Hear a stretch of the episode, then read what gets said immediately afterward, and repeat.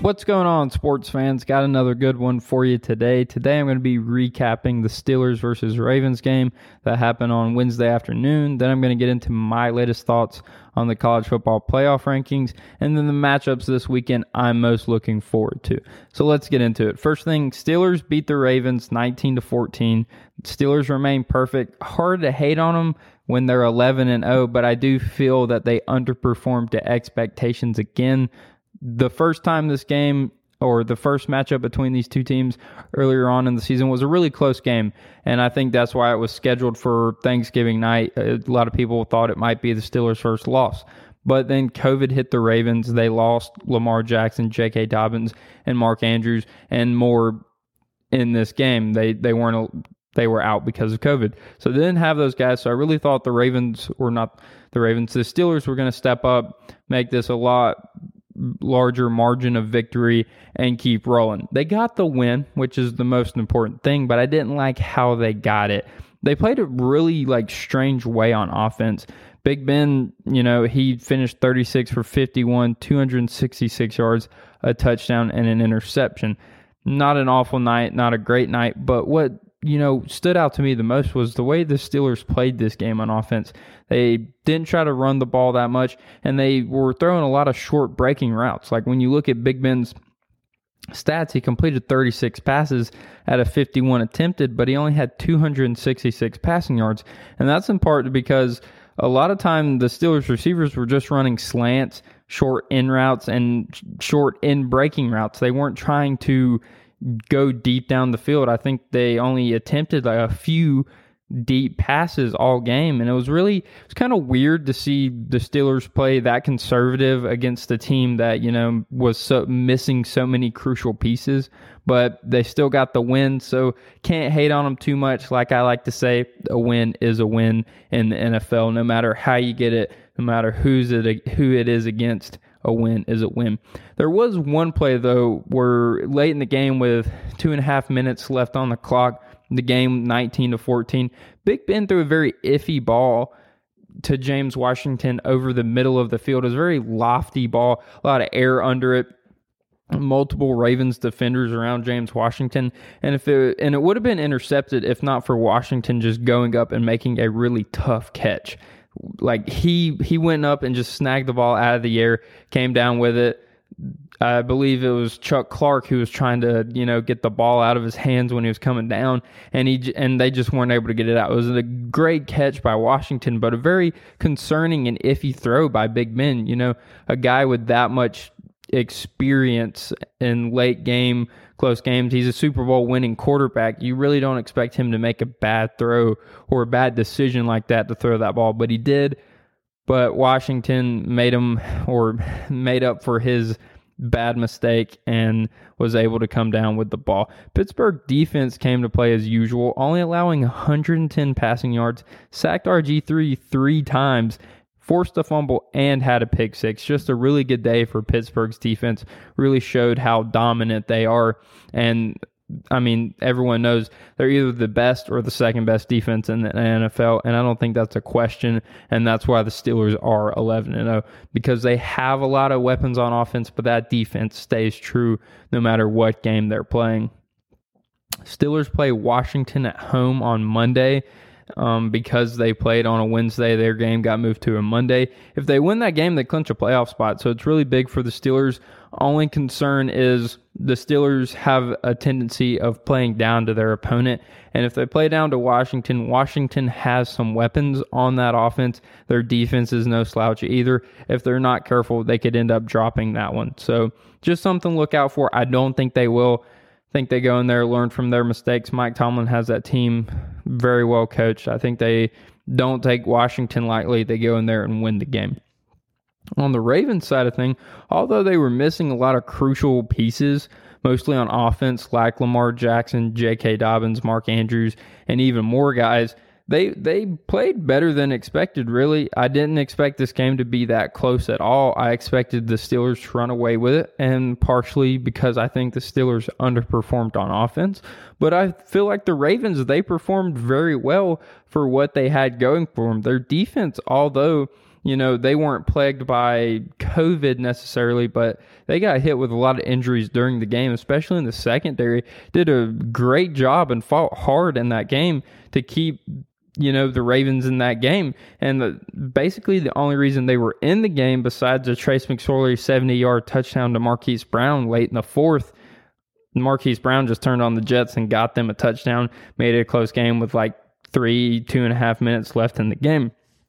So, really, a bright spot for what's been a couple bad weeks for the Baltimore Ravens. They've lost three straight now, but they they should be back to normal when they play the Cowboys on Tuesday. That game's on Tuesday, originally scheduled for yesterday, but now because of they had to play on Wednesday night, they're not going to make them play on Thursday, obviously. So that game got moved to Tuesday.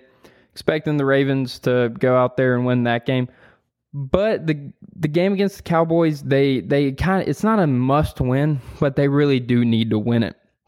If they do drop this one, that would mean they would have lost four games straight and would have a lot of ground to make up if they want to get into the playoffs. A couple weeks ago, they were you know in the seven six seed. Even I think they got up to five. They were really in the thick of that playoff hunt.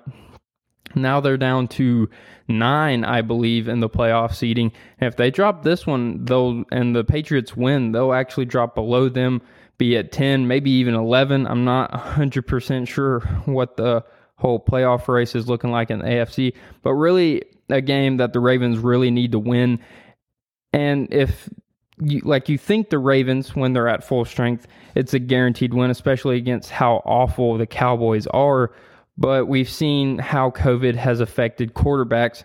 You saw Cam Newton, he got really thrown off when he was out with COVID for a couple weeks. So we hope that doesn't happen to the Ravens and they keep it rolling. So, moving on into the other topics of this episode, I'm going to talk about my thoughts on the latest college football playoff rankings. So, I don't really have any gripes with these current rankings except one thing, and it's one thing I've already addressed with them how are you going to sit here and tell me that a three loss UNC team, two losses of those losses being to Florida State, two and six, and Virginia, four and four, is the 17th best team in the country. You can't tell me that. They're the only three loss team in the college football playoff top 25. I don't under, they have to have some Carolina homers on that committee or something because this team is not a top 25 team. I don't understand how you lose. Yes, you lost to a really good Notre Dame team. I'll give you that, but you lost by 14. It wasn't like you lost on a last second field goal. You played them super close. No, they beat you by two touchdowns, okay? Let's not kid ourselves here. You lost by two touchdowns to a much better team than you and you move up two spots in the rankings. Meanwhile, Coastal Carolina, who they did beat an awful Texas State team, 49 to 14 though, still didn't jump you. They're still one spot behind you. Coastal Carolina is undefeated. They are dominating the opponents they are playing, okay? I get they're not that high level of opponents. They're not super quality, but UNC hasn't played that many quality opponents. I mean, heck, the teams that they have beaten that have been previously ranked I don't think had any. I don't think NC State had any business being ranked, like I said. And Virginia Tech had like half their team out with COVID, so their two wins are hollow wins to me. And they've lost to two really, or one really bad team in Florida State, one not very good team in Virginia, and then you lost by double digits two touchdowns to a really good Notre Dame team. So I don't understand why they're in the top 25, and I don't understand why they're 17, why they're ahead of a Coastal Carolina team who's undefeated, and while they're ahead of some other teams on that list that only have one loss or or undefeated like Marshall. I I just really don't understand what the committee is looking at when they're looking at Carolina because I don't see it. Um, moving on from that, matchups this weekend I'm very excited about. Number 18 Coastal Carolina plays number 13 BYU. This matchup was not originally scheduled to happen, but then Liberty had to pull out of their matchup with Coastal Carolina because of COVID. BYU had an open spot because of canceled or postponed game earlier on in the season. And so now we get a top 25 showdown that probably whoever wins this game will get a New Year's Six bowl, which is huge. I'm for either of these programs. And I'm so happy that this happened. Like, I love that they made this matchup happen because these two teams, they're the only gripe with these two teams this season is that they haven't really played quality opponents. Now they get to face off. We get to see a really good game. And I, what, in my opinion, the only good college football, like, or big implications college football game we have this weekend. BYU is heavily favored in this one, but watch out for those Chanticleers. They play a very hard nosed style of football. I really like how they play. And I'm not so sure that BYU is going to run away with this. I think Coastal Carolina has a legitimate shot at winning this. I would love to see them win it. Not that I have anything against BYU. And if BYU can win this game, and if they win it by a large margin, you then have to put BYU as a legitimate playoff contender. Do I think they jump like a Cincinnati? No. But I mean, you got you got to look at them. If they finish the season undefeated and they go in there and they beat Coastal Carolina by a decent or large margin, you have to start thinking about them in the playoffs. And I think this year more than any other year is a year where a 18 playoff would be beautiful and something I would really like to see because we're not going to see a lot of these good teams that have a lot of good potential in the playoff. And I'm not just talking about BYU.